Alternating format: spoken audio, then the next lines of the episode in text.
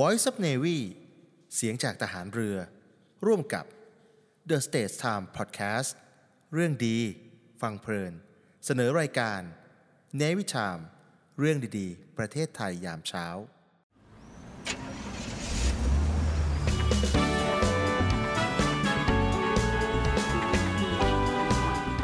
เนวิทามเรื่องดีๆ ประเทศไทยยามเช้า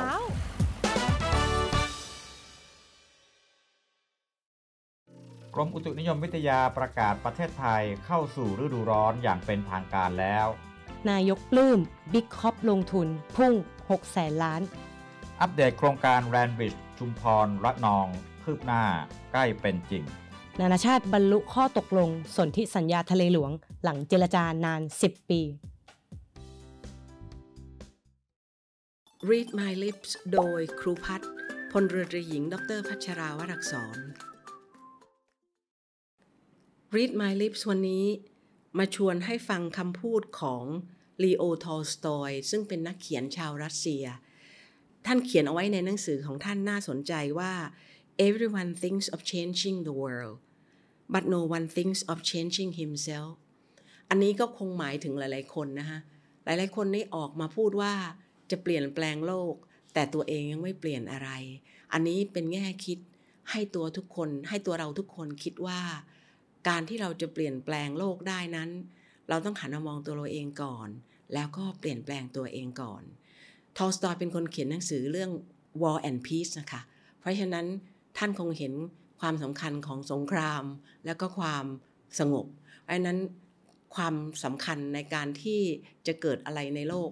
มันก็ต้องดูที่ตัวเองก่อนนะคะการที่เราเปลี่ยนตัวเองก็จะนำไปสู่ความเปลี่ยนแปลงที่เกิดได้ในโลกค่ะ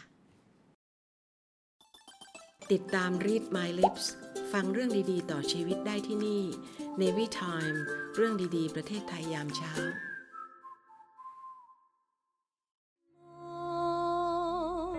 ทะเล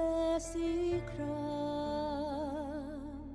กองทัพเรือได้จัดตั้งกองทุนน้ำใจไทย เพื่อผู้เสียสละในจังหวัดชายแดนภาคใต้ และพื้นที่รับผิดชอบกองทัพเรือ แสงขอบฟ้าเพื่อช่วยเหลือกำลังพลกองทัพเรือและครอบครัวที่เสียชีวิตหรือบาดเจ็บทุพพลภาพจากการปฏิบัติหน้าที่ จึงขอเชิญร่วมบริจาคเงินสมทบทุนช่วยเหลือได้ที่ ธนาคารทหารไทย ธนชาติจำกัดมหาชน หมายเลขบัญชี 115ขีด2ขีด17087ขีด2ชื่อบัญชี กองทุนน้ำใจไทยเพื่อผู้เสียสละ ในจังหวัดชายแดนภาคใต้ และพื้นที่รับผิดชอบกองทัพเรือธงไทยในทุกมหาสมุทรสอบถามรายละเอียดได้ที่ กรมสวัสดิการทหารเรือ 02475 5414 อวดเกียรติยศ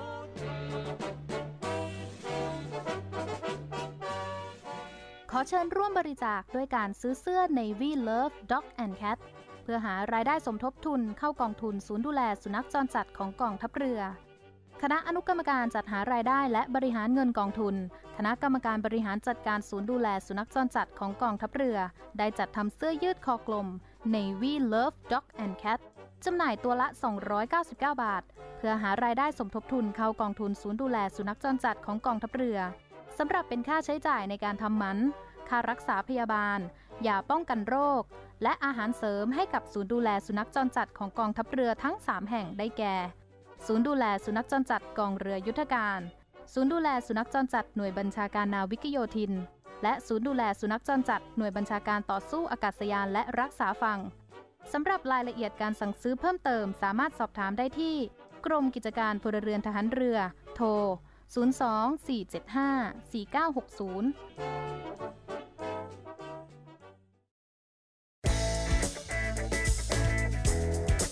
ผลิตภัณฑ์เสริมอาหาร สไปมอร์รวมสารสกัดสาหร่ายสไปรูรินาและมะรุม ที่มีส่วนช่วยสลายไขมันในหลอดเลือด ลดความเสี่ยงภาวะหัวใจวายเฉียบพลัน ผลิตด้วยเครื่องจักรที่ทันสมัย ควบคุมการผลิตเป็นอย่างดี ผลิตภัณฑ์เสริมอาหารสไปมอร์สั่งซื้อ 1 กระปุก แถมฟรี 2 กระปุก จากปกติ 1,650 บาท แต่คุณจ่ายเพียงแค่ 790 บาทเท่านั้น ยิ่งไปกว่านั้น สั่งซื้อ 2 กระปุกตอนนี้ แถมฟรี 3 กระปุก จากปกติ 2,750 บาท แต่คุณจ่ายเพียงแค่ 990 บาทเท่านั้น โทรสั่งซื้อได้ที่ 02 666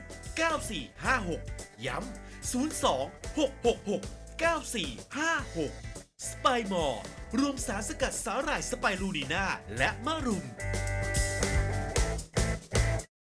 SME ดีพร้อม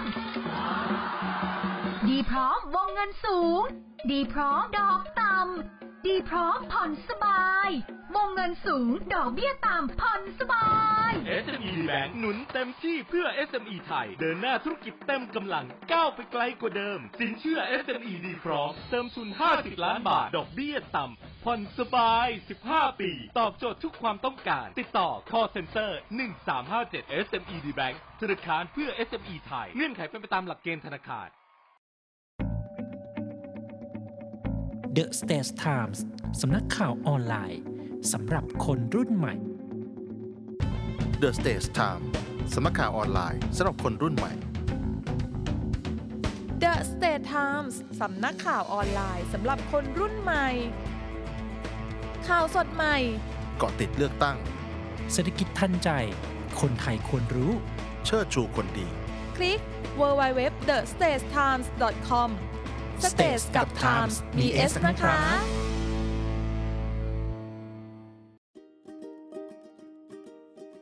สุภาษิตกฎหมาย โดย นาวาโทสุทธิชัยธรรมชาติ สุภาษิตกฎหมายกับพี่จิ๋วครับ ให้สันนิษฐานไว้ก่อนว่า ผู้ต้องหาหรือจำเลย ไม่มีความผิดจนกว่าจะมีคำพิพากษาถึงที่สุด ว่าได้กระทำความผิด หลักการดังกล่าว เป็นหลักการพื้นฐานของระบบงานยุติธรรมทางอาญาสากล ว่าบุคคลทุกคนไม่ใช่ผู้กระทำความผิดทางอาญา เพื่อเป็นหลักประกันสิทธิและเสรีภาพของบุคคล เกี่ยวกับความรับผิดทางอาญา ที่รัฐจะต้องให้การรับรองแก่บุคคลทุกคน ที่จะไม่ถูกลงโทษทางอาญา จนกว่าจะมีพยานหลักฐาน มาพิสูจน์หักล้าง ว่าบุคคลได้กระทำความผิดจริง อันเป็นหลักการสำคัญของหลักนิติธรรม ที่ได้รับการยอมรับในนานาอารยประเทศ อันได้แก่ปฏิญาสากลว่าด้วยสิทธิมนุษยชน และกติการะหว่างประเทศว่าด้วยสิทธิพลเมืองและสิทธิทางการเมือง ติดตามสุภาษิตกฎหมายได้ที่นี่เนวิทาม เรื่องดีๆ ประเทศไทยยามเช้า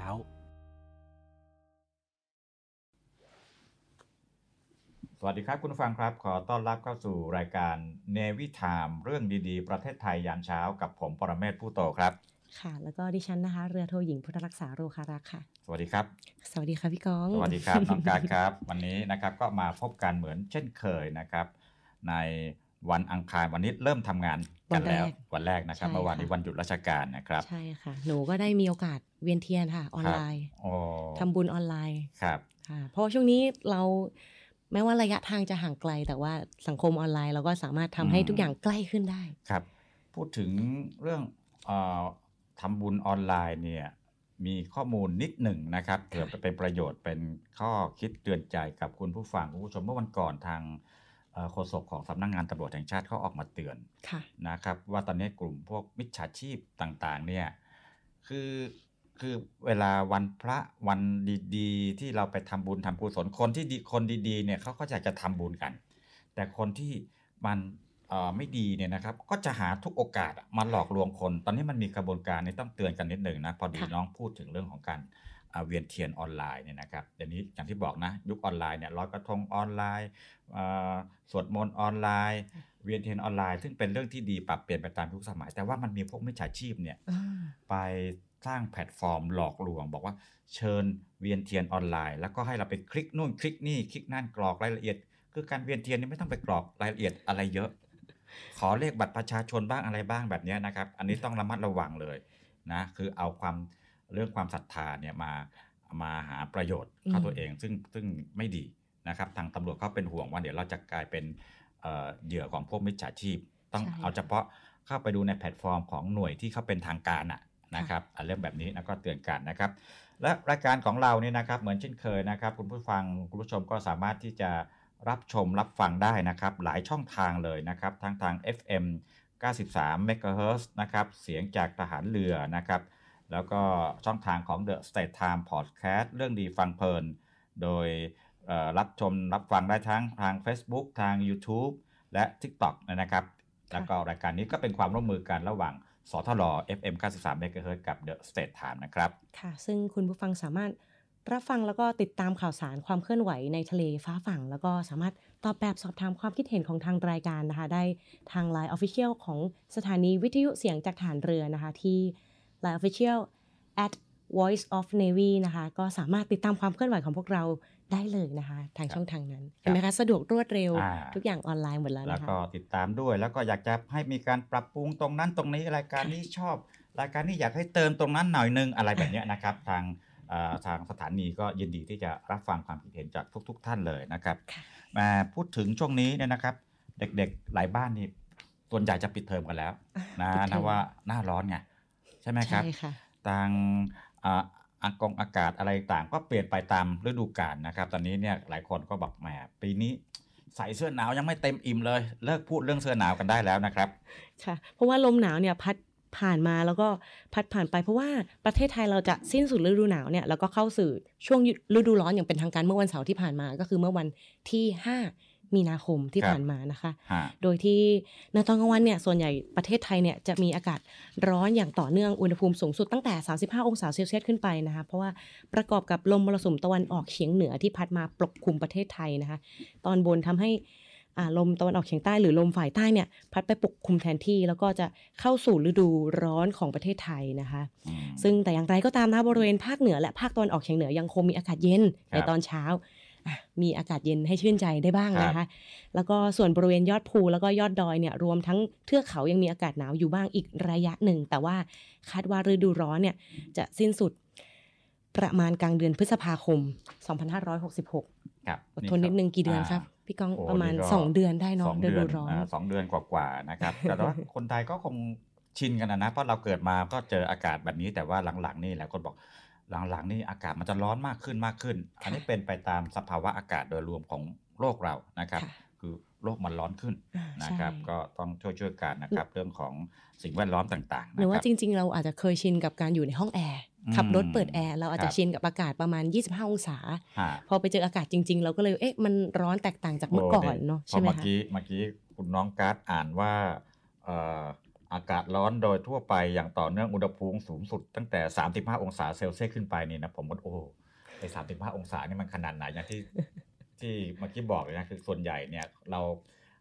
ก็จะอยู่กันในสำนักงานใช่ไหมค่ะหรือแม้แต่ที่บ้านเนี่ยก็มีคำแนะนำว่าเปิดแอร์อยู่ที่ 25 องศาทำให้ไอ้ยี่25 องศาเนี่ยมันกลายเป็นอุณหภูมิที่เราคุ้นเคย ใช่ค่ะใช่ไหมครับพอมาบอก 35 องศาโอ้โหมันสูงขึ้นตั้ง 10 องศาเนี่ยสิบองศาเลยนะคะพี่ก้องเเนี่ยนะแตกต่างเลยนะพอเปิดประตูบ้านออกไปเปิดประตูครับสำนักงานออกไปนี่คือร้อนทันทีเลยเพนะราะฉะคะนั้นเนี่ยเรื่องสุขภาพก็ต้องดูแลกันให้ดีใช่นะค่ะครับอ้าวนี่เรื่องของดินฟ้าอากาศเราไปกำหนดอะไรไม่ได้นะครับไม่ก็ได้ต้องค่ะปรับตัวเตรียมพร้อมกันค่ะนะครับ นี่เด็กๆก็ปิดเทอมกันแล้ว ก็คุณพ่อคุณแม่ก็อาจจะต้อง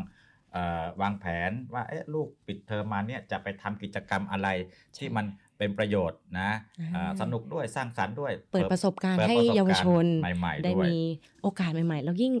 ปัจจุบันเนี่ยเด็กๆของเราเนี่ยก็จะอาจจะเคยชินกับการนั่งรถเก๋งครับนั่งรถยนต์อืมหรืออาจจะเรียกอ่าไรเดอร์ไปส่งอยู่บ่อยครั้ง แต่ว่าครับตอนเนี้ยเปิดประสบการณ์ใหม่เลยค่ะ เพราะว่ารถไฟคีฮะ183เนี่ย รถไฟจากญี่ปุ่นเนี่ยครับจะพาเที่ยวราชบุรีแบบวันเดย์ทริปด้วยอ๋อแบนี่บคืใหอม่คือการท่องเที่ยวโดยรถไฟเนี่ยนะมันเป็นกิจกรรมหนึ่งที่การรถไฟแห่งประเทศไทยเนี่ยจริงๆเขาจัดมาตลอดแหละนะครับ เช่นเอ่อแต่ก่อนนี้ไม่รู้เคยคือเรื่องป่ารถไฟสายน้ำตกอืมน้ำตกที่จังหวัดกาญจนบุรีอ่านะจากค่ะหัวลำโพงไปไซโยกนะค่ะอันนี้ก็ก็มีประจำหรืออย่างที่ผ่านมาซึ่งเอ่อเขาเพิ่งจัดไปเนี่ยนะครับ ช่วงที่ผ่านมารถไฟไปไปเขื่อนอะ เขื่อนอ่าที่ลบบุรี เขื่อนป่าสักชลสิทธิ์ใช่อะไรอย่างเงี้ยนะหนูก็ได้รับความนิยมมากเลยค่ะ ก็ต้องนำเรียนตรงๆเลยว่าจริง ๆ แล้วเนี่ยอ่าเกิดมาอายุขนาดเนี้ยนะคะ เพิ่งจะได้มีโอกาสนั่งรถไฟครั้งแรกเมื่อปีที่แล้วนี่เอง ตื่นเต้นไหมโอ้บอกเลยครั้งแรกนี่ตื่นเต้นมากแล้วหนูอ่านั่งรถไฟนอนไปเชียงใหม่อ๋ค่ะอนั่งรถนอนอ่าอ๋อใช่ค่ะ เป็นประสบการณ์แต่ว่าทางรถไฟคีฮะเนี่ยหนึ่งแปดสามที่จะไปราชบุรีแบบ one day trip หนูยังไม่เคยเลยนะครับเพราะว่าไม่มีโอกาสเพราะว่าอ่า ตามรายงานข่าวเนี่ยเขาบอกว่าเขาเปิด one day trip ครับสองเที่ยวในวันเสาร์ที่ 4 แล้วก็ฮะวันอาทิตย์ที่ 5 มีนาที่ผ่านมานะคะครับซึ่งได้รับการตอบรับอย่างล้นหลามเลย เพราะว่าอืมตั๋วเต็มทุกที่นั่งทั้ง2ครัวับนเลยค่ะ โดยโปรแกรมเนี่ยจะออกเดินทางจากสถานีกรุงเทพก็คือสถานีหัวลำโพงครับคลาสสิกสุด ๆ เลยนะคะอืมใครได้ไปถ่ายรูปกับสถานีหัวลำโพง แล้วก็มุ่งหน้าสู่จังหวัดราชบุรี โดยเดินทางในเที่ยว6นาฬิกา50 นาที6โมงเช้าอืมเที่ยวเช้าๆเลยครับค่ะ แล้วก็ กลับถึงสถานีกรุงเทพเวลาสองทุ่ม20 นาฬิกาครึ่งอ่าอืมใช่สองทุ่มครึ่งนะคะฮะแล้วรู้ไหมคะอัตราค่าบริการเนี่ยวันเดย์ทิปเนี่ยหนูถือว่าไม่แพงนะคะฮะ1,499 บาท เอาตีว่าพันห้าอะทอน1,500บาทหนึ่งอ่านะครับ แต่ว่าเป็นพันห้าที่มีทั้งอาหารเช้า อาหารกลางวัน อาหารว่างเครื่องดื่มค่ะนะตลอดการทั้งเที่ยวไปเที่ยวกลับเลยรวมทั้งของที่ระลึกด้วยค่ะแต่ที่คุณการ์ดเล่าให้ฟังเนี่ยคือมันผ่านไปแล้ว นะครับอืมมันผ่านไปที่แล้วแต่ไม่ต้องเสียดายนะค่ะว่า โอ้ฉันไม่ได้ไปพลาดเที่ยวราชบุรีนะครับยังมีเอ่อโปรแกรมต่อไปนะครับ ไปที่ไหนคะพี่กองไปที่จังหวัดเพชรบุรีค่ะนะครับเพชรบุรีก็จะมีวันที่ 18 ถึง 19 มีนาคมนะครับสองเที่ยวนะครับ ผู้โดยสารที่สนใจก็สอบถาม เพิ่มเติมได้ที่ศูนย์บริการลูกค้าสัมพันธ์ของการรถไฟแห่งประเทศไทยนะครับ หมายเลข 1690 ตลอด 24 ชั่วโมง เพชรบุรีเนี่ยนะครับเอ่อช่วงนี้เนี่ยเขา ช่วงกลางเดือนเนี่ยเขาก็จะมีงานประจำปีของจังหวัดด้วยเอ๊ะงานพระนครคีรีเขาวังอ๋อโอ้นี่นะเขาวังก็จะเป็นเป็นสัญลักษณ์เป็นจุดท่องเที่ยวขึ้นชื่อของจังหวัดเพชรบุรี แล้วก็เขาก็จะมีงานออกล่องออกร้าน แล้วกลางคืนในยสวยงามมากเลยค่ะนะครับ ถ้าใครสามารถเอออยู่ได้เนยนะเขาจะมีจุดพลุแล้วก็ขึ้นไปเดินบนเขาวังกลางคืน ไปชมวังของเอ่อรัชกาลที่ 4 ที่อยู่ข้างบนเนี่ยนะครับ อันนี้ก็จะเป็นงานประจำปีของชาวเพชรบุรี ถ้าจะไปเที่ยวรถไฟเอ่อ คีฮะ183นะครับก็18กับ19มีนาคมจัด2เที่ยวนะครับรถไฟคีฮะเนี่ยนะครับให้ข้อมูลเพิ่มเติมนิดนึงหลายคนคงจำกันได้ เป็นข่าวเมื่อประมาณปีที่แล้วนะว่าคือรถไฟเนี้ยนะครับเป็นรถไฟที่ทางบริษัท JR Hokkaido ของญี่ปุ่นเนี่ยเขามอบให้การรถไฟแห่งประเทศไทยฟรีโอ้นะเอ่อโอ้ตอนนั้นเนี่ยคนส่วนหนึ่งก็มีประเด็นดราม่ากันนะครับในโลกโซเชียลว่า ทำไมเราต้องไปเอาของที่เขาทิ้งแล้วนะมาเป็นขยะบ้านเราทำไมเราไม่มีเอ่อปัญญาซื้อเองหรือยังไงอะไรต่างๆเนี่ยนะครับ แต่ปรากฏว่าตอนนี้เนี่ยเห็นไหมไม่มีใครพูดถึงแล้ว มีแต่คนแย่งกันจองอ๋อเพราะว่ารอบเมื่อวันเสาร์อาทิตย์ที่ผ่านมาฮะเต็มล้นหลามเลยคค่ะรับพี่กองที่บอกว่าได้ฟรีคือว่า JR Hokkaido เนี่ยเขาให้การรถไฟมา 17 คันอืมนะแต่ว่าเราเนี่ยการรถไฟก็จะต้องเสียค่าขนส่งเองนะจากญี่ปุ่นมาอ่าประเทศไทยเนี่ยนะครับ แล้วก็ช่างของการรถไฟนี่เขาเก่งมากนะค่ะ เขาจับมาขัดสีฉวีวันนะทำกันเหมือนกับเป็นรถใหม่เลย modify ใหม่โอ้เลยหล่อเลยหล่อเป็นคนก็หล่อขึ้นกว่าเดิมเยอะเลยเนี่ยนะครับ แล้วก็ค่ะมันก็ยังใช้การได้อยู่อืมนะฮะอันนี้แล้วก็เอามาเป็นรถขบวนท่องเที่ยวนะอ่าเรื่องเส้นทางเนี่ยเขาก็จะจัดโปรแกรมเรื่อยๆว่าช่วงนี้จะไปจังหวัดนั้นจังหวัดนี้ก็อืมใครสนใจก็ติดตามข่าวจากการรถไฟเขาแล้วก็ไปจองให้ทันเพราะว่าอย่าทำเอ่อเป็นเล่นไปว่าเออไม่เป็นไรหรอกคนเดี๋ยวฉันก็ไปจองเดี๋ยวเดี๋ยวปุ๊บเนี่ยเต็มแล้ว ใช่นะค่ะฮะก็สามารถโทรไปจองแล้วก็โทรไปสอบถามข้อมูลได้ที่หมายเลขโทรศัพท์ 1690 ตลอด 24 ชั่วโมงเลยนะคะครับดีมาก ๆ เลยนะคะ ที่มีรถไฟไปราชบุรีกัดเคยเห็น landmark ของอืมอ่าเพชรบุรีฮะเวลาขับผ่านลงใต้เนี่ย เราจะอืมเห็น landmark อยู่แต่ยังไม่เคยได้มีโอกาสได้เห็นตอนมืด ๆ แล้วติดไฟสวย ๆ หรือจุดพลุกางคืนเลยนี่ใช่ไหมสวยมากเลยนะครับ งานพระนครคีรีเขาวังค่ะเลยนะครับอ้าว พูดถึงเรื่องของการท่องเที่ยวนี่ก็เป็นเป็นเอ่อเขาเรียกอะไร เป็นเครื่องยนต์ทางเศรษฐกิจที่สำคัญของบ้านเราค่ะนะครับ แต่ว่าเราเองก็มีเครื่องยนต์หลายหลายเครื่องที่จะขับเคลื่อนเศรษฐกิจท่องเที่ยวด้วยก็ส่วนหนึ่งตอนนี้กำลังไปได้ดีนะครับค่ะอีกส่วนหนึ่งคือการลงทุนจากต่างประเทศอ๋อนะเพราะการต่างประเทศมาลงทุนเนี่ยก็สร้างงานสร้างรายได้ให้กับคนในประเทศอ่าได้รัฐได้ภาษีคนได้มีงานทำค่ะ ล่าสุดเนี่ยนะครับ เราจะมีสิ่งที่เรียกว่าเอ่ออุตสาหกรรมเป้าหมายของเราคำว่าค่ะอุตสาหกรรมเป้าหมายหมายถึงอย่างไรหมายถึงว่าเอ่อภาครัฐเนี่ยจะส่งเสริมอุตสาหกรรมที่มันเป็นอุตสาหกรรมของยุคสมัย เช่นเอ่อมีเทคโนโลยีดีค่ะเป็นอุตสาหกรรมสะอาด เป็นมิตรต่อสิ่งแวดล้อมอะไรต่างๆตามนโยบายของเราเนี่ยนะครับ ก็มีการรายงานตัวเลขให้นายกรัฐมนตรีรับทราบเนี่ยนะครับ เป็นรายงานของสำนักงานคณะกรรมการส่งเสริมการลงทุนหรือว่า BOI บอกว่าออตอนนี้มีความคืบหน้าในการดึงดูดการลงทุนในอุตสาหกรรมเป้าหมาย ตามนโยบายของรัฐบาล ในช่วง 3 ปีที่ผ่านมาเนี่ยตั้งแต่ปี 63 ถึงปี 65เนี่ยนะครับเขาก็สรุปตัวเลขออกมาน่าสนใจมากนะครับว่า บริษัทข้ามชาติขนาดใหญ่ที่ที่เราเรียกกันในภาษาข่าวว่า Big Corp นะครับหรือ Big Corporation เนี่ยนะครับ ได้เอ่อเลือกประเทศไทยให้เป็นฐานการลงทุนใหม่ ๆ โดยเฉพาะใน 5 อุตสาหกรรมที่เป็นเป้าหมายที่ไทยลำมุ่งเป้าไปเนี่ยนะครับ มีอะไรบ้าง 5 อุตสาหกรรมเป้าหมายนะครับ ก็จะมีอะไรบ้างนะครับน้องกัค่ะดหนึ่งอุตสาหกรรมยานยนต์ไฟฟ้าค่ะห้าซึ่งตอนเนี้ยอ่า รวมถึงชิ้นส่วนแล้วก็รวมถึงสถานีอัดประจุไฟฟ้าทั้งหมด 46 โครงการค่ะครับมูลค่าเงินลงทุนนะคะอ่ากว่า 79,000 ล้านบาท โอ้นะฮะอ๋อฮะค่ะ รวมถึง2นะคะอุตสาหกรรมดิจิทัลนะคะ 420 โครงการนะคะ มูลค่ากว่า 65,000 ล้าน 64,000 65,000 ล้านนะคะครับเออแล้วก็รวมถึงอุตสาหกรรมอิเล็กทรอนิกส์อัจฉริยะ 92 โครงการมูลค่ากว่า1 1 14,000 ล้านบาทอ่าครับแล้วก็อุตสาหกรรม BCG นะคะ ทั้งหมด 1,900 กว่าโครงการนะคะ มูลค่า 300,000กว่าล้านบาทนะ3,500,000ล้านบาท และสุดท้ายเลยค่ะ อุตสาหกรรมสร้างสรรค์ทั้งหมด 218 โครงการค่ะ มูลค่า 53,104 ล้านบาทค่ะครับทั้งหมดเนี่ยรวมกันเนี่ยนะครับเป็นมูลค่าเงินลงทุนกว่า6แสนล้านบาทเลยทีเดียวนะครับอืมแล้วก็เป็นอุตสาหกรรมที่ คือพอพูดถึงอุตสาหกรรมเนี่ย บางคนอาจจะจังติดภาพเก่าว่าโอ้ยเราไปส่งเสริมอุตสาหกรรมแล้วเรื่องสิ่งแวดล้อมเราจะเป็นยังไงนึกถึงแบบโรงงานที่มีปล่องควันดำๆออกมาค่ะยุคนี้ไม่มีแล้วอืมแล้ว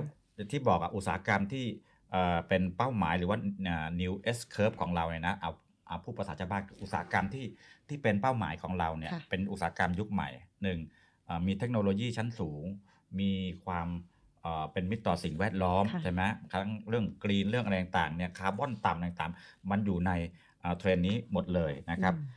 มันมีข้อมูลอีกอีกข้อมูลหนึ่งเนี่ยนะครับ ที่หลายคนก็บอกว่า หลายคนคงเคยได้ยินว่าโอ้ตอนนี้ไทยไทยเราเนี่ยแพ้ประเทศเพื่อนบ้านแล้วเขาไปลงทุนที่ประเทศอื่นหมดแล้วนะครับ คือการลงทุนในบ้านเรากับการลงทุนในประเทศเพื่อนบ้านที่เราบอกว่าเราตามหลายคนไปพูดสบประมาทประเทศตัวเองว่าเราตามหลังเขาตามหลังเขาอยู่เนี่ยอื มมันเป็นการลงทุนคนละรูปแบบ เราเนี่ยไปอีก step หนึ่งแล้ว อย่างเอ่อที่เวียดนามเนี่ยนะครับก็มีการลงทุนเยอะจริง แต่เป็นการลงทุนที่ส่วนใหญ่แล้วจะเป็นการลงทุนในอุตสาหกรรมที่ใช้แรงงานเข้มข้นอ่านะในเชิงการผลิตอ่าในเชิงการผลิตของเราเนี่ยเป็นอีกเรื่องหนึ่งแล้วค่ะนะครับไปอีก step หนึ่งนี่ครับนี่ก็เป็นตัวเลขที่ยกขึ้นมานะครับที่ทาง BOI เนี่ยรายงานนายกรัฐมนตรีนะครับด้านหนึ่งมันก็สะท้อนให้เห็นถึงว่า บ้านเราก็เดินหน้านะ อุตสาหกรรมมันต่างๆเนี่ยก็เดินหน้าค่ะไปเยอะนะครับ พัฒนาไปเยอะและเป็นอุตสาหกรรมที่เราเอ่อตั้งเป้าหมายเอาไว้ค่ะทั้งหลายทั้งปวงเนี่ยนะครับนายกรัฐมนตรีก็ให้ความสำเร็จเนี่ยเป็นผลงานของทีมไทยแลนด์คือคำว่าอ๋อทีมไทยแลนด์อันนี้สำคัญ ไม่ใช่หน่วยงานใดหน่วยงานหนึ่งค่ะหลายหน่วยงานเนี่ยช่วยกันอืมนะบูรณาการกันออกเลี้ยวออกแรงใครดึงตรงไหนได้ใครทำตรงไหนได้ก็ประสานงานแล้วก็ทำออกมาค่ะ นะครับคือเวลาไปไปโรดโชว์เนี่ยหรือคือไปขายของอะพูดง่ายๆไปชวนนักลงทุนประเทศนู้นประเทศนี้เนี่ยก็ทั้งเอ่อกระทรวงการต่างประเทศด้วย กระทรวงพาณิชย์ด้วยค่ะกระทรวงอุตสาหกรรมด้วยเนี่ยเขาก็ต้องเป็นทีมให้ข้อมูลมาแชร์กัน แล้วก็เอ๊ะประเทศนี้เราจะเจาะยังไงอืมอะไรแบบเนี้ยนะครับ นี่เป็นการใครบอกว่าคนไทยทำงานเป็นทีมไม่ได้ไม่จริง ไม่จริงนะค่ะแล้วรวมถึงการที่เอ่อทาง Big c o p เนี่ยเขาจะมาลงทุนกับของเราเนี่ยมูลค่ากว่า6แสนล้านบาทเนี่ยแสดงว่าในสายตาของ ต่างชาติครับหรือนักลงทุนต่างชาติเนี่ยเขาให้การยอมรับประเทศไทยนะคะว่าการลงทุนในฐานบ้านเราเนี่ยคุ้มทุนแน่นอนครับแล้วก็ประสบความสำเร็จแน่นอนนะคะคือคือมันก็มีมิติด้วยว่าเขามองถึงว่าประเทศไทยเนี่ยเอ่อเป็นประเทศที่มีความมั่นคงค่ะนะครับ เรื่องของความมั่นคงด้วยเรื่องของ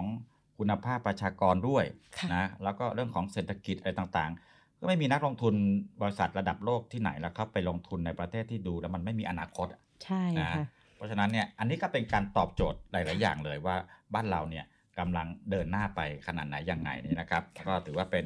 อีกหนึ่งข่าวดีในมุมของเศรษฐกิจนะครับค่ะพูดถึงข่าวดีหรือความเชื่อมั่นที่ตอนนี้หลายคนก็ออกมาบอกแล้วครับว่าเอ่อพอเราผ่านพ้นวิกฤตการณ์โควิดมาได้เนี่ยนะครับ หลายสิ่งหลายอย่างมันก็เริ่มเข้าที่เข้าทางแม้จะยังไม่เท่ากับช่วงก่อนโควิดก็ตาม แต่ว่าเหมือนกับเวลาเราเอ่อ ว่ายน้ำใช่ไหมลงไปในค่ะสระว่ายน้ำปุ๊บพอถึงจุดจุดก้นสระปุ๊บเราก็จะค่อยๆโผล่ขึ้นมาอ่านะพ้นน้ำอะไรต่างๆเหล่านี้ค่ะเศรษฐกิจก็เหมือนกันใช่ค่ะแต่พอพูดเรื่องเศรษฐกิจเนี่ย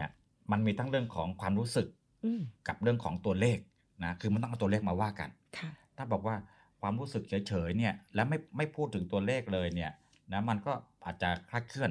นะ นี่ในแง่ความรู้สึกในแง่ความคิดเห็นของคนที่เขาทำธุรกิจเนี่ยเขาก็มีการประเมินกันเป็นระยะระยะ เพราะว่า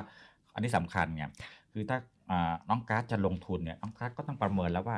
เอ๊ะเศรษฐกิจช่วงนี้มันเป็นยังไงเราเหมาะสมที่จะลงทุนเพิ่มไหมจ้างคนเพิ่มไหมใช่ไหมครับ ก็ต้องดูทิศทางถ้าทิศทางมันขาขึ้นเนี่ย คนก็กล้าลงทุนมากขึ้น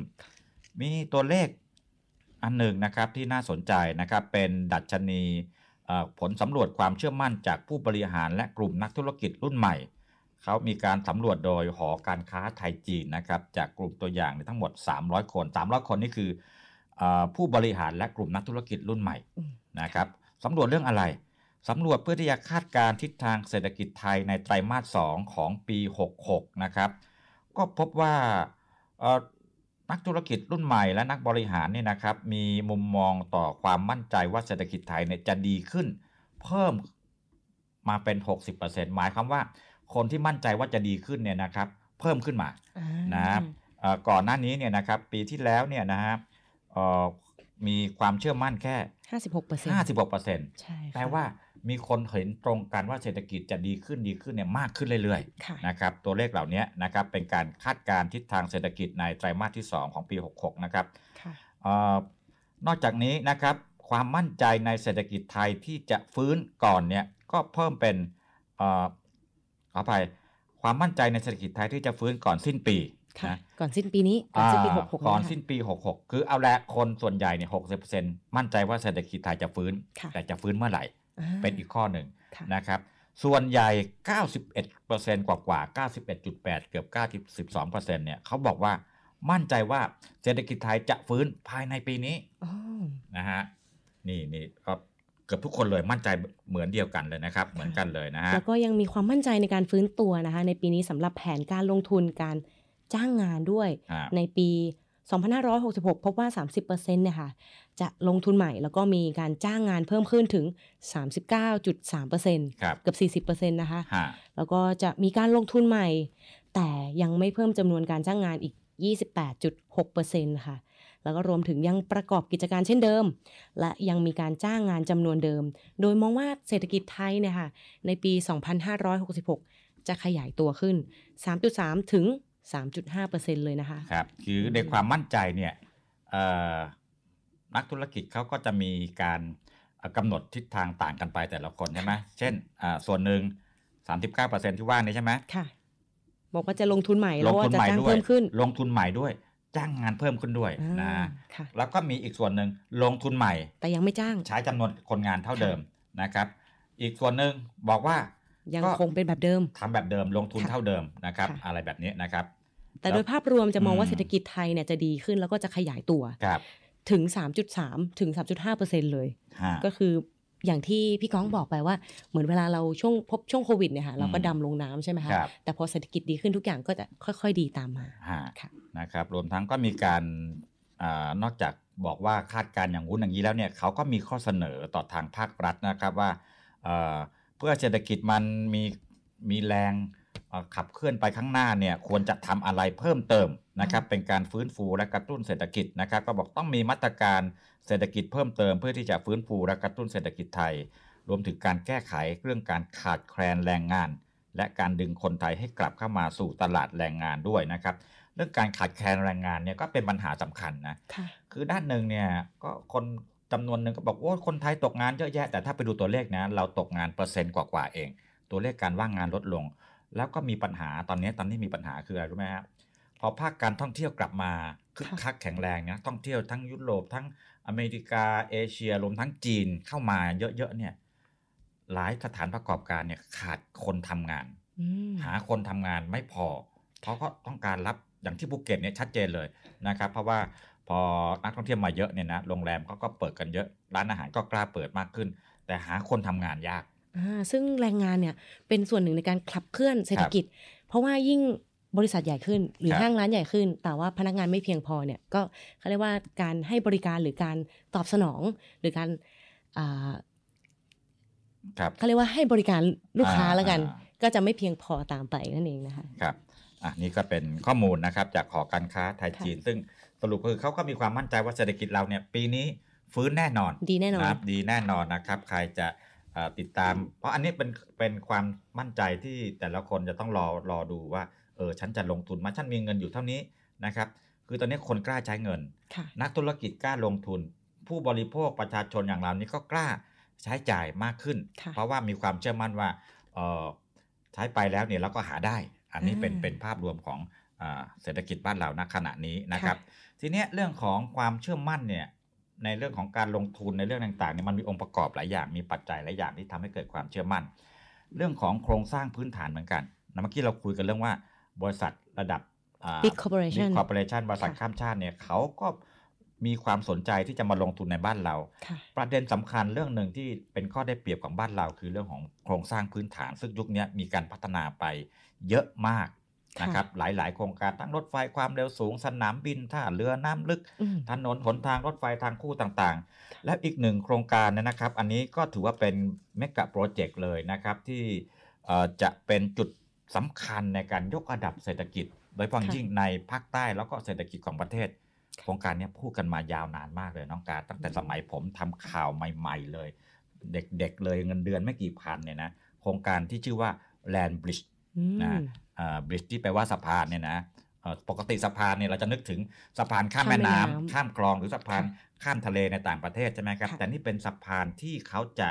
เอ่ออยู่บนบกอะเขาข้ามเรียกว่าเมืองแลนด์บิดเออสะพานข้ามเมืองเออมันไม่ใช่อ่าไม่ใช่เมืองอย่างเดียวค่ะข้ามฝั่งทะเลอ๋อจากอันดามันไปอ่าวไทย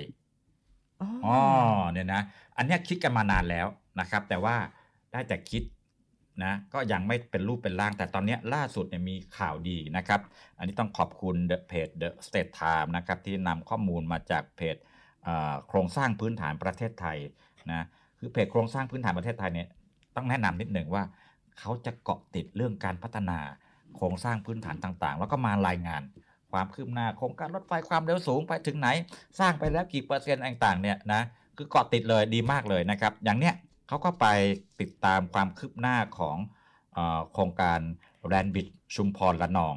นะคืบหน้าไปขนาดไหนยังไง ตอนนี้เนี่ยคือก่อนที่จะลงมือตอกเสาเข็มอะไรต่างๆเนี่ยเขาก็ต้องหาจุดก่อนใช่ไหมค่ะอะจากชุมพรละนองเนี่ยชุมพรก็ไม่ใช่ว่ามีตำบลเดียวเมื่อไหร่ใช่ไหมใช่มีต้องค่ะกี่อำเภออะละนองก็เหมือนกันจะจะเริ่มตรงไหนของอ่าชุมพร จะเริ่มตรงไหนของละนองต้องศึกษาเรื่องสิ่งแวดล้อมเรื่องผลกระทบกับชุมชนอะไรต่างๆเนี่ยนะกระบวนการเหล่านี้ใช้เวลาล่าสุดเนี่ยเขาก็มีการเหมือนกับเขามีการทำทางเลือกมา 1 2 3 แล้วก็สรุปกันนะครับอ่าจุดเริ่มต้นฝั่งชุมพรตรงนี้มี 3 จุดนะเอาตรงไหนดีที่สุด ตรงนี้มีผลกระทบแบบนี้ตรงนี้มีผลกระทบแบบนี้ ตรงนี้มีผลกระทบแบบนี้ แล้วทางฝั่งระนองคืออันดามันเนี่ยมีจุดไหนบ้างที่จะเริ่มต้น 3 จุด นะแบบแบบนี้เป็นต้นนะครับค่ะเพื่อมาประเมินว่าตรงส่วนไหนจะเปรียบเทียบกันระหว่างครับเส้นทางนะคะ ว่าแต่ละส่วนเนี่ยจะมีข้อดีมีข้อเสียยังไงครับโดยเริ่มจากในตำแหน่งของท่าเรือก่อนนะคะ ก็แบ่งออกเป็นสองฝั่งทะเลคือฝั่งอันดามันละนองครับแล้วก็ฝั่งอ่าวไทยชุมพร ซึ่งฝั่งอันดามันเนี่ยได้มีการเปรียบเทียบในขั้นตอนสุดท้ายทั้งหมด 3ตำแหน่งนะคะ ได้แก่เกาะตาวัวดำครับเกาะสนนะคะแล้วก็อ่าว แหลมอ่าวอ่างขออภัยค่ะแหลมอ่าวอ่างนะคะในส่วนของฝั่งไทยนะคะสามจุดเมื่อกี้ที่พี่กองว่านะฝั่งคะอ่าวไทยอ่าค่ะฝั่งอ่าวไทยนะคะได้แก่แหลมประจำเหียงนะคะ แหลมริ้วแล้วก็แหลมคอเขานะคะครับทั้งสามจุดนี้เลยครับซึ่งในการเปรียบเทียบเนี่ยมีความเหมาะสมทางด้านการเดินเรือ การพัฒนาท่าเรือ แล้วก็มูลค่าการลงทุนทั้งด้านการเงินและเศรษฐกิจ แล้วก็ผลกระทบต่อสังคม แล้วก็สิ่งแวดล้อมโอ้ด้วย อันนี้อันนี้สำคัญมากค่ะเพราะอย่างที่บอกว่า ถ้าอยู่ๆรัฐหรือหน่วยงานที่รับผิดชอบเนี่ยอยู่ๆไปตุ้มตุ้มตุ้มตอกเสาเข็มเดี๋ยวนี้ไม่อนุญาตให้ทำแบบนี้ได้แล้วไม่ได้นะครับไม่ได้มันต้องมีกระบวนการการมีส่วนร่วมมีการศึกษา ผลกระทบสิ่งแวดล้อมผลกระทบทางสังคมผลกระทบทางสิ่งสุขภาพอ่า EHIA อะไรต่างๆเนี่ยค่ะเพราะว่าประชาชนเนี่ยเขาก็ต้องการมีส่วนร่วมด้วยนะครับค่ะอยู่ๆจะไปสร้างอะไรแล้วผลกระทบต่ออาชีพเขาเป็นยังไงเนี่ยมันโครงการในยุคสมัยใหม่เนี่ยก็ต้องผ่านกระบวนการพวกนี้ค่ะซึ่งตอนเนี้ย นะครับอย่างที่เมื่อกี้คุณการดอ่านให้ฟังเนี่ยนะครับว่าก็มีการเปรียบเทียบกันนะครับแล้วก็มีการเลือกตำแหน่งที่เหมาะสมที่สุดนะครับฝั่งอันดามันเนี่ยนะครับที่เขาลิสต์มาเป็น 3 จุดเนี่ยนะครับตกลงว่าศึกษาผลกระทบข้อดีข้อเสียในมิติต่างๆ แล้ว เลือกที่แหลมอ่าวอ่างนะครับและถ้าฝั่งอ่าวไทยก็เลือกที่แหลมริ้ว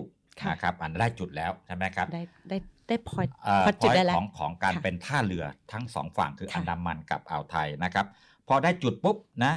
ก็มาดูเส้นทางเส้นทางจากจุดหนึ่งไปจุดหนึ่งเนี่ย เหมือนกับเราจะขีดเส้นอะนะมันมีหลายเส้นทางเหมือนกัน เขาก็ศึกษาเป็นการเปรียบเทียบด้วยนะครับนะซึ่งแต่ละจุดเนี่ยค่ะ เขาบอกว่าครับก็มีการเอ่อเปรียบเทียบว่าจะมี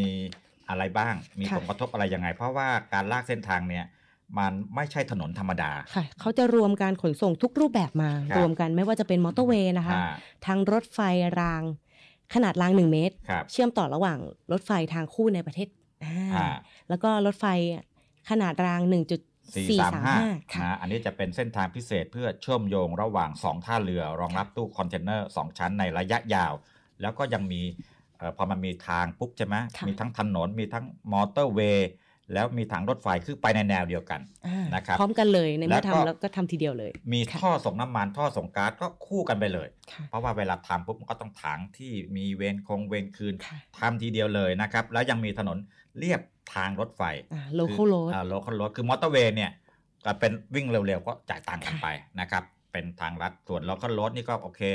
ในระหว่างทางระหว่างเมืองระหว่างอำเภอระหว่างที่ชุมชน เส้นทางนี้ค่ะผ่านเนี่ยนะครับชาวบ้านก็สามารถไปใช้ใช้สัญจรได้ไปมาได้โดยที่ไม่ต้องเสียสตุ้งสตังค์อะไรนะครับค่ะทั้งหมดเนี้ยต้องเผื่อเขตทาง 160 เมตร คือไหนๆจะทำแล้วเนี่ยต้องเผื่อการขยายโครงการในอนาคตด้วยค่ะนะครับแต่ในเฟสแรกเนี่ยอาจจะไม่ใช่ทั้งหมดนะอาจจะเพราะบางจุดเอาเท่าที่จำเป็นก่อนอืมนะครับแล้วพอเวลาผ่านไปปุ๊บก็ไปขยับขยายแต่ต้องกันเอาไว้เฉยๆนะครับนี่อันนี้ก็จะเป็นเอ่อ ความคืบหน้านะครับ เส้นทางเนี่ยเขาอย่างที่บอกไปเนี่ยพอได้จุดปุ๊บ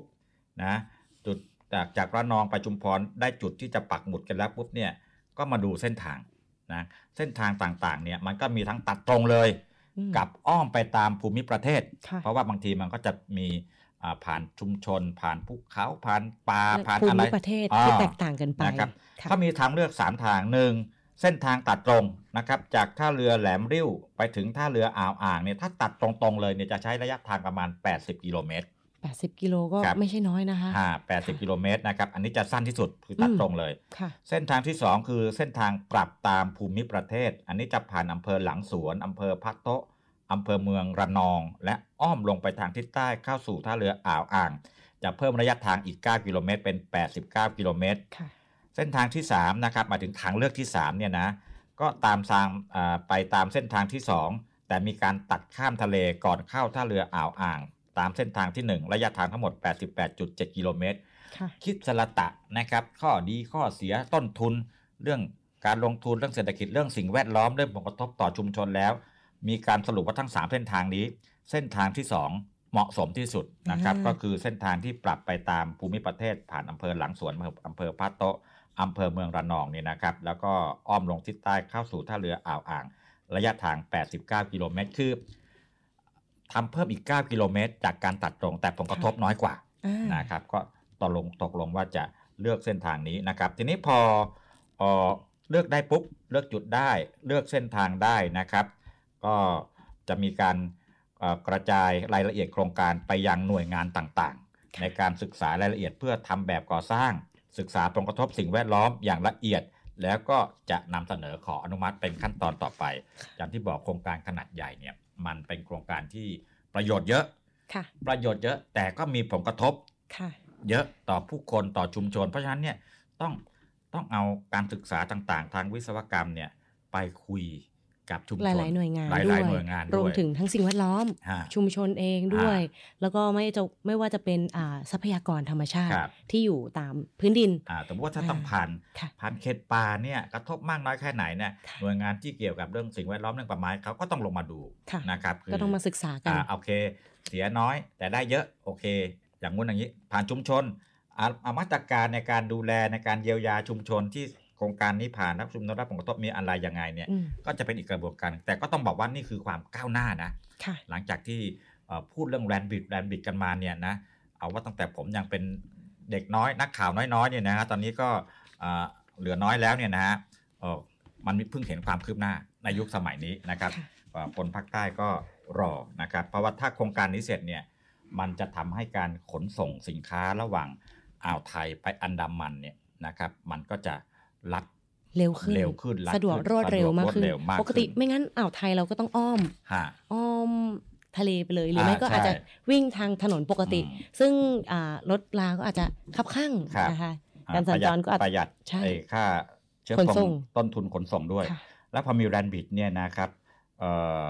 คือเรื่องแรนบิดแต่ก่อนนี่มันมาคู่กับเรื่องของการขุดคอคอดกระอันนี้คอคอดกะก็เคยได้ยินค่ะอ่านะคือขุดคอคอดกระเนี่ยและ ก็จะมีทั้งฝั่งที่เห็นด้วยไม่เห็นด้วยนะค่ะเอ่อถกเถียงกันมาเป็นระยะเวลาชั่วนาต้องใช้คำนี้เลยนะชั่วนาตาปีเลยนะตั้งแต่เอ่อคุณกัสยังไม่เกิด หรือผมยังไม่เกิดโดยซ้ำไปจนผมเกิดแล้วจนผมอายุเยอะแล้วเนี่ยก็ยังคุยกันเรื่องนี้กันอยู่ไม่ได้เริ่ม คนบอกว่าถ้าเราไม่ทำคอคอดกระเพราะเกรงกลัวเรื่องของอาวิตกเรื่องของความมั่นคงหรืออะไรต่างๆเนี่ยนะครับแรนบิดก็เป็นทางออกเป็นทางเลือกนะครับแต่ว่าเอาแหละตอนนี้แรนบิดเริ่ม เริ่มลงหลักปักฐานแล้วนะครับ มีความคืบหน้าไปแล้วอีกขั้นตอนหนึ่งนะครับแกก็เฝ้ารอนะคะ ให้ถนนอ่าแลนปิดเนี่ยอืมได้เริ่มใช้งานครับในเร็ววัน เพราะว่าจะทำให้การสัญจรหรือการคมนาคมของเราเนี่ยเขาเรียกว่าพัฒนาแล้วก็รวดเร็วสะดวกมากยิ่งขึ้นเลยนะคะ แล้วไม่ได้ได้ไม่ใช่ได้จะประโยชน์เฉพาะพี่น้องคนภาคใต้นะค่ะคือประโยชน์ทางเศรษฐกิจของประเทศเลย ในการขนส่งสินค้าข้ามฝั่งจากอ่าวไทยไปอันดามันจากอันดามันมาอ่าวไทยนะครับ ยังอยู่กันที่เรื่องของการลงทุนอีกสักนิดหนึ่งนะครับอย่างที่บอกไปแหละเรื่องการลงทุนตอนนี้ประเทศไทยของเราเนี่ยก็เนื้อหอมที่บอกว่าเนื้อหอมเพราะอะไรเพราะเรามีการปรับตัวปรับยุทธศาสตร์ ให้สอดคล้องกับอ่ากระแสและทิศทางของโลกนะนอกเหนือจากเอ่อโครงการตอนนี้โครงการใหญ่ของเราคือเอ่อระเบียงเศรษฐกิจภาคตะวันออก EEC ใช่ไหมครับ อันนั้นก็คึกคักมากก็มีการลงทุนกันเยอะ อีกโครงการหนึ่งเนี่ยนะครับที่กำลังทำอยู่แล้วก็เอ่อ การนิคมอุตสาหกรรมแห่งประเทศไทยเนี่ยก็จะมีหน้าที่ไปจัดหาพื้นที่นะหาพื้นที่เพื่อจะสร้างนิคม อันนี้เป็นนิคม BCG นะครับนิคมอุตสาหกรรม BCG BCG คนบอกคืออะไร BCG นะเราฟังไว้เราได้ยินมานานแล้วนะ แล้วก็ได้ยินจะได้ยินกันมากขึ้นเรื่อยๆจำได้ไหมช่วงประชุมเอเปกที่ผ่านมาเนี่ยมีการพูดถึงสมาชิกเอเปกก็คุยกันเรื่อง เรื่อง BCG BCG ก็คือเศรษฐกิจชีวภาพนะตัว B เนี่ย biology economy นะเศรษฐกิจชีวภาพ แล้วก็เศรษฐกิจหมุนเวียนหมุนเวียนนะครับอ่า C ไงตัว C ก็อ่า circle economy นะแล้วก็ G ก็คือเศรษฐกิจ Green สีเขียวหรือว่าค่ะ green economy นะครับ ซึ่งมันก็เป็นทิศทางของโลกมันจะไปทางนี้ แล้วก็มองว่าถ้าจะส่งเสริมมันจริง มันก็ต้องมีที่มีทางให้คนที่เขาจะมาลงทุนไอ้ธุรกิจหรือ เอาอุตสาหกรรมเหล่านี้ค่ะมาอยู่ในนิคมอุตสาหกรรมของเราอืมการนิคมอุตสาหกรรมก็ไปจัดหาพื้นที่มานะครับเอ่อซึ่งมีมติคลมมาเรียบร้อยแล้วนะครับค่ะใน 2 พื้นที่ในครับจังหวัดลำพูนแล้วก็จังหวัดระยองนะคะรวมพื้นที่ประมาณ 2,400 ไร่ค่ะ แล้วก็ฮะมูลค่าการลงทุนเนี่ยรวม 6,000 ล้านบาท ซึ่งคาดว่าการจัดหาพื้นที่เนี่ยได้ประมาณไตรมาสสามของปีนี้ ก็จะแบ่งเป็นนิคมอุตสาหกรรมในจังหวัดลำพูนเนี่ย ประมาณ 1,000 ไร่ครับแล้วก็มูลค่าการลงทุนเนี่ยประมาณ 2,100 ล้านบาทนะคะ ซึ่งครับจะเน้นอุตสาหกรรมในส่วนของเครื่องใช้ไฟฟ้าอ่าอิเล็กทรอนิกส์เครื่องมือวิทยาศาสตร์นะคะ ส่วนภาคตะวันออกของเราจังหวัดระยองค่ะ พื้นที่ประมาณ 1,400 ไร่ มูลค่าการลงทุนประมาณ 4,000 ล้านบาทค่ะแบบเน้น ในทางอุตสาหกรรมยานยนต์สมัยใหม่นะคะ การบินแล้วก็โลจิสติกรวมถึงเชื้อเพลิงชีวภาพ และเคมีชีวภาพด้วยค่ะอะอันนี้ก็เป็นเออพอกำหนดจังหวัดก่อน แล้วก็ไปดูว่าพื้นที่โซนไหนที่จะมาทำนิคมอุตสาหกรรมได้อืมนะครับ ก็เป็นอุตสาหกรรมที่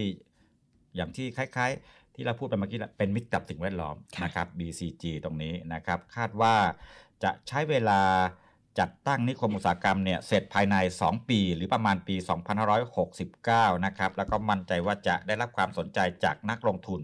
เขาบอกว่าโดยเฉพาะญี่ปุ่นเนี่ยนะเขาบอกถ้าจะมาลงทุนในตรงนี้นะเขาสนใจที่ลำพูนอืมเพราะอะไรรู้ไหม เพราะว่าอากาศที่ลำพูนเนยมันคล้ายกับที่ประเทศญี่ปุ่นไงอากาศเย็นๆนะค่ะเขาก็มาลงทุนมาทำงาน เพราะเวลาเขามาลงทุนเนี่ยเขานอกจากเจ้าของกิจการเอาเงินมาลงแล้วเนี่ยเขาอาจจะต้องมีคน มีเจ้าหน้าที่ที่อาจจะเป็นช่างเทคนิคมีผู้เชี่ยวชาญเนี่ยต้องมาทำงานที่บ้านเราด้วยที่ต้องมาอยู่อาศัยอด้วยอยู่อาศัยมันค่ะมาอยู่ในเมืองที่มันโอเค อากาศอาจจะไม่มีหิมะตกแต่มันเย็นๆเนี่ยมันก็ใกล้เคียงใกล้เคียงเขาบอกเออเขาสนใจที่ลำพูนนะครับค่ะอันนี้ก็เเป็นเรื่องที่การนิคมอุตสาหกรรมเนี่ยก็ต้องดำเนินการต่อไปนะครับ เพื่อดึงดูดการลงทุนที่เป็นอุตสาหกรรมสมัยใหม่ และเป็นมิตรต่อสิ่งแวดล้อมมากขึ้นนะครับ อืมอันนี้ข่าวดีมาเรื่อยๆเลยนะครับวันนี้ข่าวดีมาเยอะมากครับในเรื่องของเศรษฐกิจเนาะการครับลงทุน พอฟังแล้วก็ชื่นใจ เพราะว่าพอต่างชาติเนี่ยมาลงทุนมันมีเขาเรียกว่าผลที่ตามมาเนี่ยซึ่งเป็นประโยชน์ต่อพี่น้องประเทศไทยเนี่ยเยอะมากเลยนะคะแล้วที่สำคัญคือไม่ใช่ว่าเออเราบอกหรือเราเชิญชวนเข้ามาลงทุนแล้วเขาจะมาง่าย ๆ นะไม่เพค่ะราะว่าประเทศต่างๆ อย่างในอาเซียนเองเนี่ยก็แย่งลูกค้ากันนะแน่นักนอนลงทุนค่ะเป็นเสมือนลูกค้าใช่ไหมค่ะวันนี้ประเทศไทยเองก็มีเงื่อนไขเอามามาลงทุนบ้านเรานะ เรามีสิทธิประโยชน์อย่างนั้น ลดภาษีแบบนี้โครงสร้างพื้นฐานเราดีนะ รถไฟเราดีถนนหนทางเราใหญ่โตนะอะประเทศเพื่อนบ้านในอาเซียนเขาก็ไปไปขายของเหมือนกันค่ะนะอย่างอย่างอินโดนีเซียหรือว่าเวียดนามนะค่ะหรือแม้แต่มาเลเซียอะไรต่างๆเนี่ยต่างคนต่างแย่งนักลงทุนใช่ค่ะว่าก็เสนอ ออปชันเสนอเงื่อนไขต่างๆ เพราะฉะนั้นเราเองก็ก็ไม่ใช่ว่าเออพอบอกเขามาปุ๊บเขาจะมา ต้องหาเงื่อนไขที่ดีที่สุดและภายใต้เอ่อข้อตกลงที่เรารับได้ด้วยค่ะนักลงทุนก็รับได้ด้วยแล้นะวคก็รับอีกที่สำคัญเลยความเชื่อมั่นค่ะอืมซึ่งถ้าเกิดเราอ่ามี ความโครงสร้างพื้นฐานที่ดีนะครัคะบก็จะสร้างความเชื่อมั่นให้แก่นักลงทุนต่างชาติ Big Corporation ก็สามารถมาก็มาลงทุนกับบ้านเรา แล้วก็ให้ความสนใจในประเทศไทยบ้านเรานะคะฮะมาค่ะกลับมาที่ในส่วนของ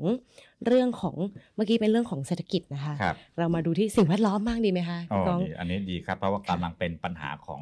มนุษยชาติตอนนี้เลย เพราะว่าอืมทรัพยากรเราเนี่ยโอ้ถูกใช้กันไปอย่างมากมายนะครับมากมายและบางหลายค่ะเรื่องเนี่ยมันก็เอ่อฟื้นไม่ทันค่ะโดยเฉพาะยิ่งทรัพยากรทางทะเล ค่ะ ซึ่งทรัพยากรทางทะเลเนี่ยค่ะ เป็นเขาเรียกว่าเขาเรียกเป็นข้อตกลง ไม่ว่าจะเป็น UN อืมแล้วก็หลาย ๆ ประเทศเนี่ยให้ความสนใจกับเรื่องของทรัพยากรทางทะเลมาก ๆ เลยสำนักข่าว BBC นะคะ รายงานว่าตอนเนี้ยค่ะ นานาชาติบรรลุสนธิสัญญาทางทะเลหรือไฮซีเนี่ยค่ะครับโดยข้อตกลงครั้งประวัติศาสตร์เนี่ยจะคุ้มครองมหาสมุทรโลก โดยเมื่อวันเสาร์ที่ผ่านมาค่ะ 4 มีนาคมนะคะ ตามเวลาท้องถิ่นหลังจาก ที่มีการเจรจานานกว่า 10 ปีเลยนะคะพี่ก้อครังบซึ่งครั้งล่าสุดเมื่อวันที่ 4 มีนาคมที่ผ่านมาเนี่ยเขาอ่ามีการเจรจากว่าอ่าสามสิบแปดชั่วโมงนะคะอืมกว่าจะตกลงกันได้นะคะ โดยสาระสำคัญคือการกำหนดให้ร้อยละ 30%ของทะเลหลวงหรือไฮซีเนี่ยเป็นพื้นที่ที่ได้รับความคุ้มครองครับเพื่อมุ่งที่จะป้องกันภัย แล้วก็ฟื้นคืนธรรมชาติทางทะเล ซึ่งสาเหตุที่ต้องใช้ระยะเวลาในการเจรจากว่า 10 ปีเนยนะคะตั้งนานเนี่ยเนื่องจากว่าไม่สามารถตกลงกันได้ในประเด็นเรื่องการเงินทุนแล้วก็สิทธิ์ในการทำประมงนะคะครับซึ่งส่วนที่สัญญาฉบับใหม่นี้นะคะจะจำกัดปริมาณการทำประมงกำหนดเส้นทางการเดินเรือและกิจกรรมการสำรวจ ไม่ว่าจะเป็นการทำเหมืองแร่ค่ะอืมทางทะเลลึก หรือกลุ่มเคลื่อนไหวด้านสิ่งแวดล้อมก็ได้กังวลเรื่องการทำเหมืองแร่เนี่ยอืมจะส่งผลรบกวนต่อพื้นที่การผสมพันธุ์ของสัตว์คือ แล้วก็พูดสร้างมลพิษพูดด้วยง่ายๆว่าก่อนที่จะตกลงกันได้เนี่ยนะครับค่ะอ่าเขตทะเลหลวงหรือว่าน่านน้ำสากลเนี่ยค่ะนะใครเอ่อทำอะไรได้ก็ไปทำอะใช่เพราะค่ะฉะนั้นเนี่ยมันก็ไม่มีการคุ้มครองว่าเอ้ยถ้าคุณจะทำประมงคุณควรจะทำได้แค่ไหนค่ะนะทำเวลาไหนใช้เครื่องมือแบบไหน พอไม่มีการจำกัดตรงนี้นะครับ เพราะมันยังตกลงกันไม่ได้เนี่ยค่ะสิ่งที่เกิดขึ้นคือ สัตว์น้ำหลายหลายๆชนิดเนี่ยเสี่ยงที่จะ สูญพันธุ์ไปอืมเพราะว่าโอ้โหเราดูแต่ละคดีในต่างประเทศเห็นไหมฮะเวลาเขาจับปลานี่คือปลาหนีไม่พ้นเลยนะ มีเรดงเรดาร์มีอะไรต่างๆเนี่ยนะค่ะเราก็เอ๊ะไอ้ที่เราจับมาเนี่ยกับที่มันจะโตเนี่ยมันจะทันกันไหมค่ะนี่นี่เป็นปัญหาของทั้งโลกเลย เขาก็ต้องมาคุยกันนะว่าเอ้ยถ้าเราไม่คุยกันเนี่ยนะอีกหน่อยเนี่ยนะเราจะมีแต่เรือแล้วเราไม่มีปลาให้จับนะค่ะ เพราะว่าตรงส่วนเนี้ยนะคะทำไมถึงเกิดสนธิสัญญาขึ้นมา แล้วก็ระหว่างประเทศเนี่ยจะมีผลบังคับใช้ยังไง ตรงส่วนเนี้ยนะเป็นมุมมองของทางด้านกฎหมายค่ะ ก็เป็นอนุสัญญาสหประชาชาติหรืออันคอร์สครับ1982 ซึ่ง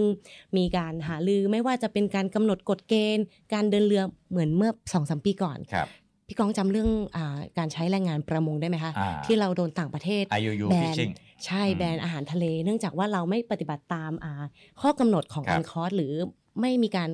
กำหนดเงื่อนไขให้อ่าสอดคล้องกับสนธิสัญญาระหว่างประเทศอ่าตรงส่วนเนี้ยค่ะ เราก็ได้รับผลกระทบเหมือนกัน เช่นเดียวกันค่ะ เมื่ออันอ่ามีการตกลงกันนะคะ แล้วก็อนุสัญญาสหประชาชาติว่าด้วยกฎหมายทะเลหรือ UNCLOS 1982เนี่ยได้กำหนดว่าน่านน้ำสากลเนี่ยทุกคนเสมีเสรี แต่ว่าด้วยปัจจุบันเนี่ยสภาพของสิ่งแวดล้อมหรือสัตว์ทางทะเลเนี่ยก็อาจจะล่อยหลอลงไป แล้วก็ครับการมีเสรีมากเกินไปเนี่ยอาจจะส่งผลกระทบต่อสิ่งแวดล้อม ซึ่ง นึกถึงรุ่นลูกรุ่นหลานของเราต่อๆไปเนี่ยก็อย่างที่พี่กองว่านะต่อไปอาจจะเหลือแค่เหลือฮะเออใช่ไหมคะครับปลาอาจจะเหลือน้อยลงค่ะเนี่ยมันมีตัวเลขไงบอกว่าจากการประเมินเนี่ยนะครับ ถ้ายังจับปลากันแบบไม่มีขีดจำกัดแบบค่ะนี้เนี่ยนะครับ ในพื้นที่ที่ตกลงกันได้เนี่ยนะครับเอ่อชนิดพันธุ์ทางทะเลสัตว์น้ำทางทะเลทั่วโลกเนี่ยนะครับเพราะว่าเกือบร้อยละสิบมีโอกาสที่จะสูญพันธุ์อืม นะนะฮะอันนี้เพราะฉะนั้นการคุยกันได้ตกลงกันได้นี่ก็ถือว่าเป็นข่าวดีค่ะทั้งสำหรับอ่าปลาค่ะสัตว์น้ำต่างๆ ในพื้นที่ตรงนั้น แล้วก็มนุษยชาติด้วยค่ะนะครับคือยิ่งเรารักษาเขาดีเนี่ยเราก็จะใช้ประโยชน์จากเขาได้นานค่ะนะครับแหมเมื่อกี้พูดถึงเรื่องของเด็กรุ่นลูกรุ่นหลานจะได้มีทรัพยากรธรรมชาติใช้ มาดูค่ะ เด็กไทยครับมาดูพูดถึงเด็กไทยกันบ้างนะคะ เด็กไทยชั้นม .5 ค่ะ ได้รับรางวัลสุดพิเศษเลย ซึ่งเป็น Special Award นะคะวิชาเคมี รอบชิงชนะเลิศระดับประเทศเลยอ๋อนะคะอันนี้น่าสนใจเพราะเขาจะทำโครงการโครงงานมาประกวดกันค่ะปีนี้คนที่ชนะเลิศเขาทำโครงงานอะไรครับคุณการดครับอ่าทำผลิตภัณฑ์เยลลี่จากสารสกัดฟ้าทลายโจรสำหรับผู้ป่วยโควิดค่ะโอ้คือท่านผู้ป่วยโควิดที่เขามีภาวะกลืนอาหารลำบากเนี่ยค่ะใช่ไหมจะทานข้าวทานแล้วมันก็แบบเจ็บคอ บางคนฟ้าทลายโจรมันขมอะอ๋อค่ะนะก็ เอามาทำเป็นรูปของเยลลี่ใช่ค่ะนะครับ อันนี้คือได้รางวัลค่ะนะรอบชิงชนะเลิศระดับประเทศเลยนะครับ ก็คืออานายสรัญญพงศ์นะคะธนนันท์โสพลนักเรียนชั้นม .5 นะคะ โรงเรียนสาธิต มหาวิทยาลัยศรีนครินทรวิโรธประสานมิตรนะคะต้องให้เครดิตเขานิดนึงอ่านะอันคะนี้ก็ขอแสดงความชื่นชมแล้วก็ยินดีด้วยนะครับค่ะมาดูข่าวของอากองทัพเรือกันนะครับ ช่วงนี้เนี่ยนะเป็นช่วงที่ เขามีการฝึกทหารใหม่ค่ะนะนี่พอทหารใหม่ฝึกนานๆเนี่ยแหมเกิดอาการคิดถึงบ้านคิดถึงแม่ คิดถึงภรรยาขึ้นมาคิดถึงลูกอะไรก็แล้วแต่นะใครจะมีแม่มีลูกมีภรรยา ก็จะมีวันพบญาติวันเอ่อเยี่ยมทหารใหม่นะไม่ใช่วันพบญาติวันเยี่ยมทหารใหม่ค่ะนะขออภัยนะครับ ก็ให้ญาติญาติๆเนี่ยมาทำกับข้องกับข้าวอะไรเบื่อๆอืมและข้าวกองร้อยนะครับ ได้กินข้าวฝีมือแม่บ้างค่ะนะครับ ก็น้องๆ ทหารใหม่หรืออาฐานเกณฑ์ละกันเรียกครับง่ายๆค่ะ ตั้งแต่วันที่หนึ่งคือมารายงานตัวตั้งแต่วันที่หนึ่งกุมภาครับนะคะ น้องพัดสี่ค่ะ ก็ครบสองเดือนแล้วฮะตั้งแต่ฝึกร่างกายฝึกจิตใจมานะคะอ่าก็ครบสองเดือนพอดีอ่าเอาขออภัยค่ะ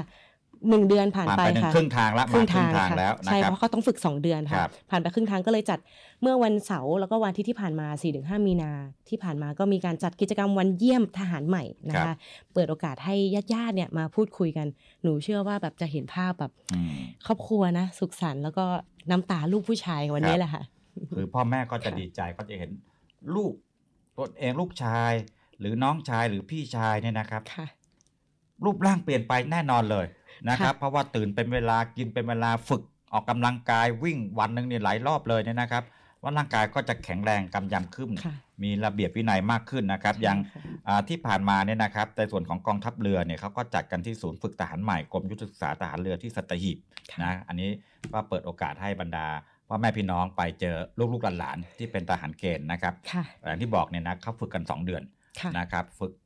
อ่าระเบียบวินัยฝึกร่างกาย ฝึกความรู้ทางทหารนะครับ ก่อนที่จะ พอสองเดือนปุ๊บเนี่ยก็จะแยกย้ายไปประจำการหน่วยนั้นหน่วยนี้ แล้วแต่ใช่ใครค่ะจะประถูกลงหน่วยไหนนะครับพอมาครึ่งทางคือ 1 เดือนเนี่ยเอาหนาให้กำลังใจกันหน่อยค่ะนะครับอ่าเจอคุณพ่อคุณแม่เจอญาติพี่น้องใช่นะครับก็มีความสุขกันไปนะครับอ่าค่ะเพราะว่าอยู่ห่างไกลญาติด้วยแล้วก็อยู่ต่างแดนเนาะต่างจังหวัดต่างอำเภอกันเขาก็อ่ามีความคิดถึงกันเป็นธรรมดาเป็นปกตินะ ซึ่งก็เคยสัมภาษณ์น้องๆทหารใหม่นะคะฮะเป็นไงเขาก็บอกบ้างครับว่าการฝึกในช่วงแรกๆเนี่ย เขาปรับตัวไม่ทันเขารับไม่ได้ เพราะว่าอ๋อปกติเนี่ยอยู่เล่นมือถืออออยู่เอ่อคุณแม่ทำอาหารมาให้ คือเป็นคุณรืหนูอะอ่าอ่าใช่คืออันนี้ค่ะแต่ละคนก็มาพื้นเพที่แตกต่างกันกันไปค่ะพื้นฐานบางคนบอกโอ้สบายสบายๆเพราะปกติผมก็ลุยลุยๆอยู่แล้ว แต่ค่ะบางคนไม่ใช่ใช่อย่างที่ค่ะบอกบางคนเนี่ยเช้ามามีอาหารวางอยู่บนโต๊ะค่ะนะครับแต่พอมาฝึกทหารปุ๊บเนี่ยนะทุกคนต้องทำเหมือนกันหมดใช่ค่ะได้คือมันไม่ใช่แค่ได้แค่ร่างกายแข็งแรงได้เรียนรู้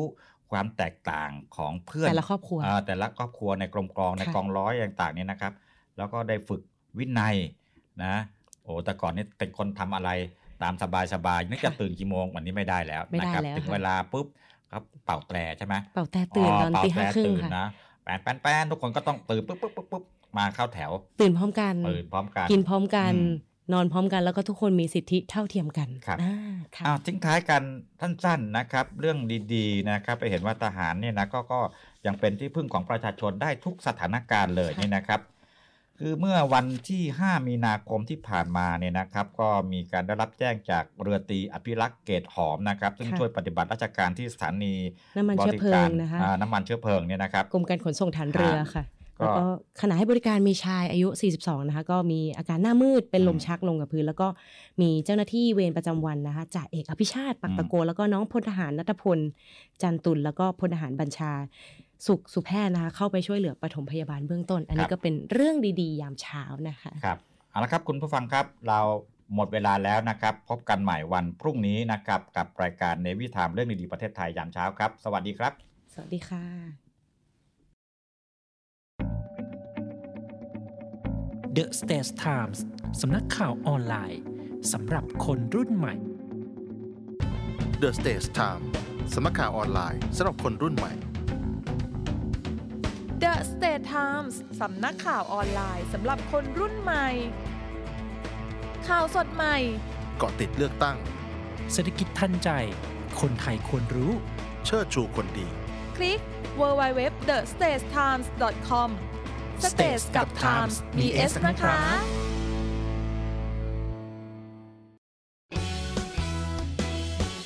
รำรำรำเรือสามรำเรือสามรำรำรำรำเรือสามรำเรือสามรำลูกชิ้นที่ทุกคนหมายปองเชิญมาลิ้มลองลูกชิ้นตราเรือสามรำคัดสรรวัตถุดิบชั้นดีอร่อยได้ทุกที่ทุกเมนูทุกคำ ตรฐานออยก็มาเชลชวนชิมตีตราว่าอร่อยเลิศล้ำพอเจียราคาดีจริง รอเรือนักไม่ใช่ลอลิง ต้องเป็นลูกชิ้น ตราเรือสามรำรำรำรำเรือสามรำเรือสามรำรำรำรำเรือสามรำเรือสามรำรำรำรำเรือสามรำเรือสามรำเรือสามรำเรือสามรำ ลูกชิ้นดีมีตำนาน ต้องลูกชิ้นตราเรือสามรำจำหน่ายลูกชิ้นหมูเนื้อเอ็น โทรเลย 025736888 นะพี่น้อง คุณปู่เทส หอมกลิ่นเครื่องเทศจัง คุณแม่เทส อืม เข้มข้นถึงเครื่อง น้องชาย เทสรสชาติกลมกลอมหลานสาวเทส อืม อร่อยมากค่ะ เทสกันทุกวัย เพราะเขาใส่ใจมาก และอยากให้ลองนะครับ ใหม่ น้ำจิ้มสุกี้เทศไทย ใส่ใจเรื่องเครื่อง ถึงเครื่องเทศไทย กับ 2 สูตรที่อยากให้คุณลอง ทั้งสูตรกลมกลอมและจัดหนักกับสูตรจัดจ้าน น้ำจิ้มสุกี้เทศไทย อร่อย ไม่ต้องปรุงเพิ่ม ใช้น้ำปลาร้าแม่บุญลำไม่เคยแซบหลายปานนี้ ปลาร้าฉันดีฉันเป็นบุญลิ้นอร่อยสุดล้ำเข้าทุกเมนูเสน่ห์ปลาร้าติดลิ้นตรึงตราใช้น้ำปลาร้าแม่บุญลำแม่บุญลำแม่บุญลำใช้น้ำปลาร้าแม่บุญลำเมื่อเจอ SMS หลอกลวง 1212 เจอแจ้งจบ พบปัญหามิจฉาชีพออนไลน์ โทร 1212 เอ็ดดาซื้อของแล้วได้ไม่ตรงปก 1212 เจอแจ้งจบ พบปัญหามิจฉาชีพออนไลน์ โทร 1212 เอ็ดดาสงสัยว่าเป็นบัญชีม้า 1212 เจอแจ้งจบ พบปัญหามิจฉาชีพออนไลน์ โทร 1212 เอ็ดดา SME ดีพร้อม ดีพร้อมวงเงินสูง ดีพร้อมดอกต่ำ ดีพร้อมผ่อนสบาย วงเงินสูง ดอกเบี้ยต่ำผ่อนสบาย SME Bank หนุนเต็มที่เพื่อ SME ไทย เดินหน้าธุรกิจเต็มกำลังก้าวไปไกลกว่าเดิม สินเชื่อ SME ดีพร้อม เติมทุน 50 ล้านบาท ดอกเบี้ยต่ำผ่อนสบาย 15 ปี ตอบโจทย์ทุกความต้องการ ติดต่อ call center 1357 SME D Bank ธนาคารเพื่อ SME ไทย เงื่อนไขเป็นไปตามหลักเกณฑ์ธนาคาร The States Times สำนักข่าวออนไลน์สำหรับคนรุ่นใหม่ The Stage Time สำนักข่าวออนไลน์สำหรับคนรุ่นใหม่ The State Times สำนักข่าวออนไลน์สำหรับคนรุ่นใหม่ ข่าวสดใหม่เกาะติดเลือกตั้ง เศรษฐกิจทันใจ คนไทยควรรู้ เชิดชูคนดี คลิก สเตสกับไทมส์มีเอสนะคะ